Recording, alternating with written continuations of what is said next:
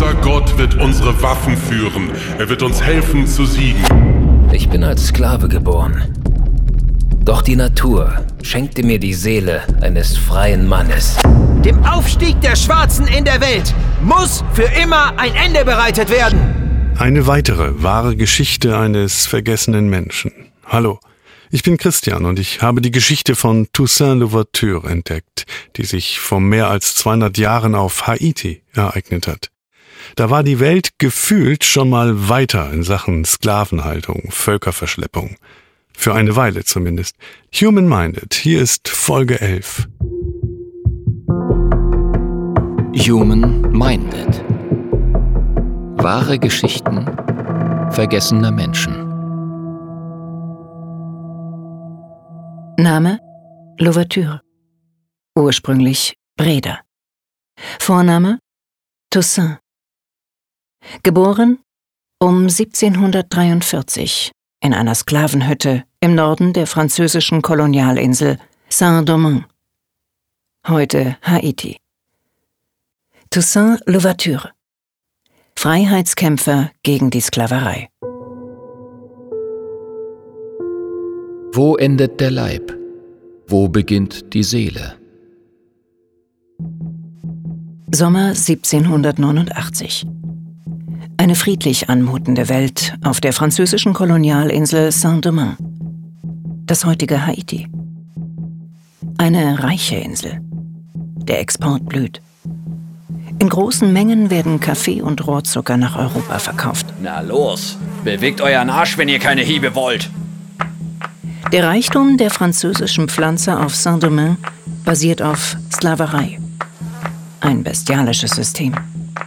Eine halbe Million zwangsverfrachtete Schwarze aus Afrika, die von morgens bis abends gebückt auf den Feldern Zuckerrohrhalme schneiden und Kaffee pflücken. Jedes Jahr kommen mehr als 30.000 Schwarze aus Afrika hinzu, um die getöteten Zwangsarbeiter zu ersetzen. Viele halten nicht einmal drei Jahre durch, bis sie erschöpft sind und dann hingerichtet werden. Jeder Mensch hat von Geburt an bestimmte Rechte. Jeder. Die Nachricht aus Paris vom Sturm auf die Bastille, vom Widerstand gegen die Herrschaft König Ludwigs XVI. erreicht auch die Kolonien in der Karibik. Und mit ihr die Parole der französischen Revolutionäre. Freiheit, Gleichheit, Brüderlichkeit. Je mehr Handelsschiffe in Saint-Domingue eintreffen, desto mehr Berichte breiten sich aus über die erfolgreiche Rebellion in Frankreich. Freiheit, Gleichheit und Brüderlichkeit? Was, wenn der andere nicht als Mensch gilt? Toussaint Louverture ist als Haussklave im Norden von Saint-Domingue aufgewachsen. Da noch als Toussaint Breda. Sein Vater war ein Prinz in Westafrika, im heutigen Benin. Von dort war er in die Karibik verschleppt worden. Dummheit, Sünde, Irrtum, Geiz. Gut, weiter. Hau Hausen in unserem Geiste, plagen unseren Leib. Toussaints Besitzer lässt den Jungen lesen und schreiben lernen. Bei einem Priester. Schon früh arbeitet Toussaint als Kutscher und Hirte und vernetzt sich mehr und mehr. Seine Bildung und seine List lassen ihn auch Verbindungen in die weiße Welt knüpfen. Zu Verwaltern und Plantagenbesitzern. 1776 kommt Toussaint frei, als er um die 33 Jahre alt ist. Allerdings arbeitet er weiter für seinen damaligen Besitzer. Gegen Lohn. Von seinem Ersparten erwirbt er selbst Plantagen Sklaven arbeiten nun für ihn. Der Gott des weißen Mannes lässt ihn Verbrechen begehen. Unser Gott sagt uns, rächt euch. Unser Gott wird unsere Waffen führen. Er wird uns helfen zu siegen. August 1791. Datti Buckmann hat Sklaven aus den umliegenden Plantagen zusammengerufen. Im Bois Caimont, dem Krokodilwald. Der Voodoo-Priester feiert mit ihnen eine Zeremonie. Sie trinken Schweineblut, und machen sich Mut. Mut für ihren Plan der Befreiung. In der Nacht zum 22. August ist es soweit. Tausende versklavte Afrikaner greifen ihre Besitzer an. Sie erstechen und meucheln ihre Herren. Nichts und niemand kann sie aufhalten. Aus tausend Aufständischen werden schnell 20.000. Sie setzen alles in Brand. Plantagen, Raffinerien, das ganze System, das sie ihr Leben lang ausgebeutet hat. Weiße und Farbige, die sogenannten Mulatten, flüchten in die Hauptstadt und sehen die Insel brennen.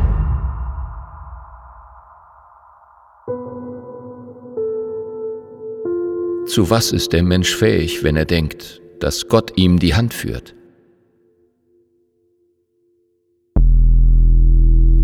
Im November wird Dati Buckmann von weißen Soldaten gefangen genommen. Sie enthaupten ihn und verbrennen seinen Körper. Eine Entwürdigung ganz bewusst vor den Augen der Schwarzen. Toussaint muss sich entscheiden. Für seinen Wohlstand, für seine Frau und seine Kinder und seine Freiheit oder für den Kampf gegen die Sklaverei. Ich bin als Sklave geboren. Doch die Natur schenkte mir die Seele eines freien Mannes. Eines Mannes mit einem Auftrag. Toussaint geht in die Berge. Dort schließt er sich den Rebellen an. Als sehr gut gebildeter Mann übernimmt er schnell Verantwortung in der Sklavenarmee. Immer wieder neue Soldaten aus Frankreich landen in Saint-Domingue. Der Krieg zehrt an den Kräften. Im Winter fehlen den Rebellen in den Bergen Nahrungsmittel. Der Hunger lässt Tausende aufgeben. Toussaint, geh du. Für du die Gespräche. Ja, ich werde gehen und betet, dass sie klug genug sein werden. Toussaint unterbreitet den Plantagenbesitzern ein Friedensangebot. Die meisten von uns werden zurückkehren auf die Felder. Wir werden weiterarbeiten für euch. Im Gegenzug verzichtet ihr auf Peitschen und Ketten. Gebt den Arbeitern drei Tage im Monat frei. Und entlasst 200 unserer Kommandeure aus eurer Gefangenschaft.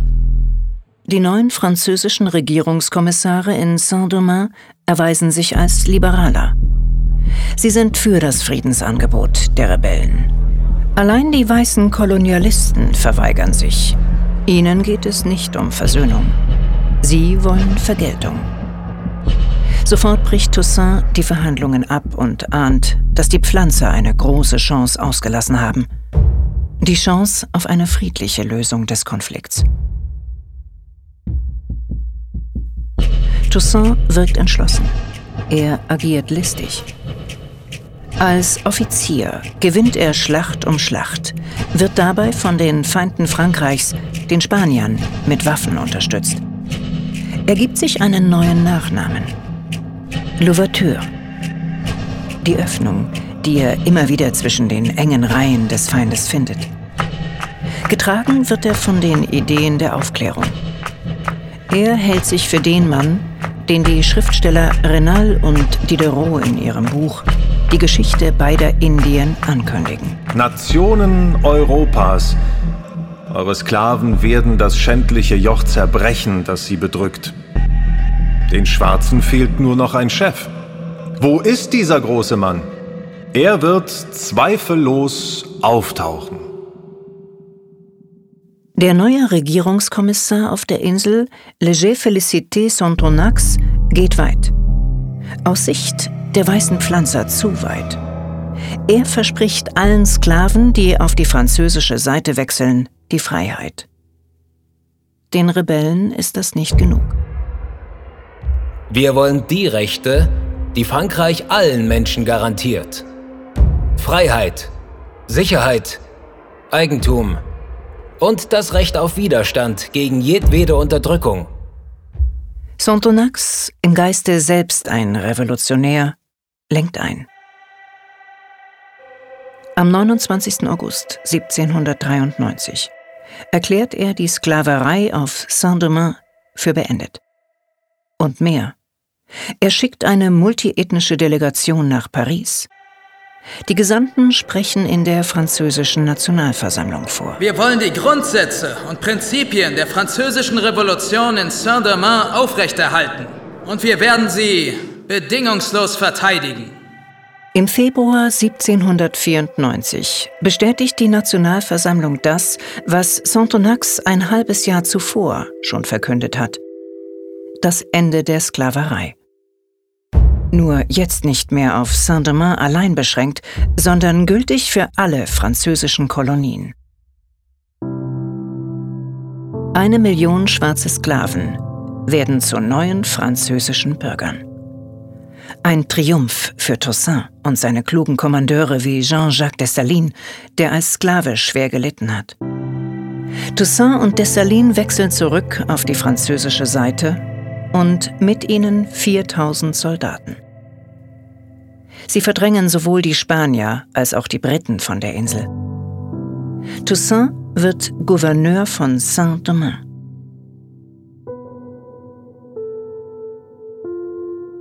Was, wenn der Geist der Freiheit dem Wunsch nach Sicherheit weicht?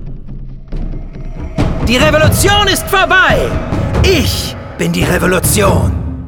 Mit einem Staatsstreich stürzt Napoleon Bonaparte am 13. Dezember 1799 das Revolutionsregime in Paris. Als Premierkonsul gibt er Frankreich eine neue Verfassung, die auch der Wiedereinführung der Sklaverei in den französischen Kolonien den Weg ebnet. Dann soll Saint-Domingue auch seine eigene Verfassung bekommen. Und wer, wenn nicht ich als Gouverneur, sollte sie schon schreiben? Toussaints autonome Verfassung sieht vor, dass die Sklaverei in Saint-Domingue abgeschafft ist. Endgültig. Für immer. Napoleon reagiert gereizt und gibt den Weltmann. Die Aussicht einer schwarzen Republik ist den Spaniern, Engländern und Amerikanern ein Dorn im Auge. Präsident Jefferson hat versprochen, dass bei Ankunft der französischen Armee alles unternommen wird, um Toussaint auszuhungern. Wir wünschen uns nichts sehnlicher, als dass uns diese Neger fernbleiben.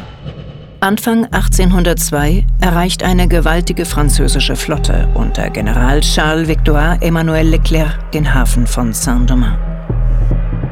Napoleon will mit Hilfe seiner Verbündeten die alten Verhältnisse wiederherstellen. Dem Aufstieg der Schwarzen in der Welt muss für immer ein Ende bereitet werden. Am 6. Mai 1802, nach drei zermürbenden Monaten, kapituliert Toussaint Louverture. Später wird er wegen Landesverrats verhaftet und nach Frankreich gebracht. Auf der Überfahrt schreibt er einen Brief. Ich nehme an, ihr behandelt mich wegen meiner Hautfarbe wie einen Kriminellen, obwohl ich das selbst nicht glauben will. Ihre Männer wirkten mich und zerrten mich weg wie ein Verbrecher. Ist das der Lohn für meine Verdienste? Neuigkeiten aus Guadeloupe erreichen Saint-Domingue. In der französischen Nachbarkolonie ist die Sklaverei wieder eingeführt worden. Toussaints Kommandeur Jean-Jacques Dessalines bricht das Bündnis mit Frankreich und versammelt seine Truppen. Kompromisslos verfolgt er die Strategie der verbrannten Erde. Er und seine Männer brennen Städte, brennen alles nieder, was dem Weißen für eine Zukunft auf der Insel nützlich sein könnte. General Leclerc verfasst einen Hilferuf an Napoleon. Toussaints Entfernung war nicht genug. Es gibt tausende Rebellenführer. Diese Männer sind so fanatisch, dass sie mit lachenden Gesichtern in den Tod gehen. 1803 ziehen die französischen Truppen von der Insel ab. Sie beklagen 50.000 Tote. Dessalines hat gesiegt. Diesen Triumph erlebt Toussaint Louverture nicht mehr. Er stirbt am 7. April 1803 in einer Zelle des berüchtigten Gefängnisses Forjeux im französischen Juragebirge.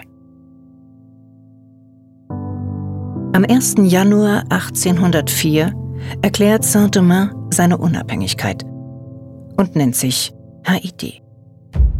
Haiti bedeutet in der Sprache der Ureinwohner gebirgiges Land. Die Sklaven haben es geschafft, einen eigenen Staat zu gründen. Erster Generalgouverneur des Landes wird Toussaints Gefährte Jean-Jacques Dessalines.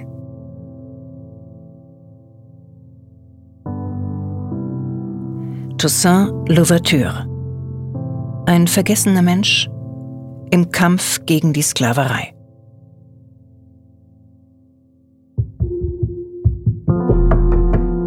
Human Minded.